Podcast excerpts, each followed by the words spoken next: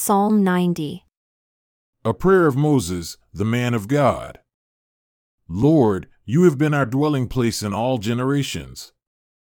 Before the mountains were brought forth, or ever you had formed the earth and the world, even from everlasting to everlasting, you are God. You turn man to destruction and say, Return, you children of men. For a thousand years in your sight are but as yesterday when it is past, and as a watch in the night. You carry them away as with a flood. They are as asleep. In the morning they are like grass which grows up. In the morning it flourishes and grows up. In the evening it is cut down and withers. For we are consumed by your anger, and by your wrath are we troubled. You have set our iniquities before you, our secret sins in the light of your countenance. For all our days are passed away in your wrath. We spend our years as a tale that is told. The days of our years are seventy years.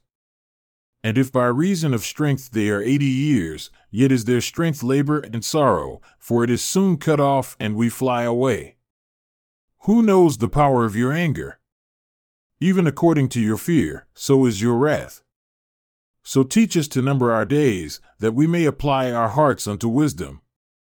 Return us, O Lord. How long will you hide your face from your servants, and let them repent of all their hard speeches they have spoken concerning you? O satisfy us early with your mercy, that we may rejoice and be glad all our days. Make us glad according to the days wherein you have afflicted us, and the years wherein we have seen evil. Let your work appear unto your servants, and your glory unto their children. And let the beauty of the Lord our God be upon us, and establish the work of our hands upon us. Yea, the work of our hands, establish it.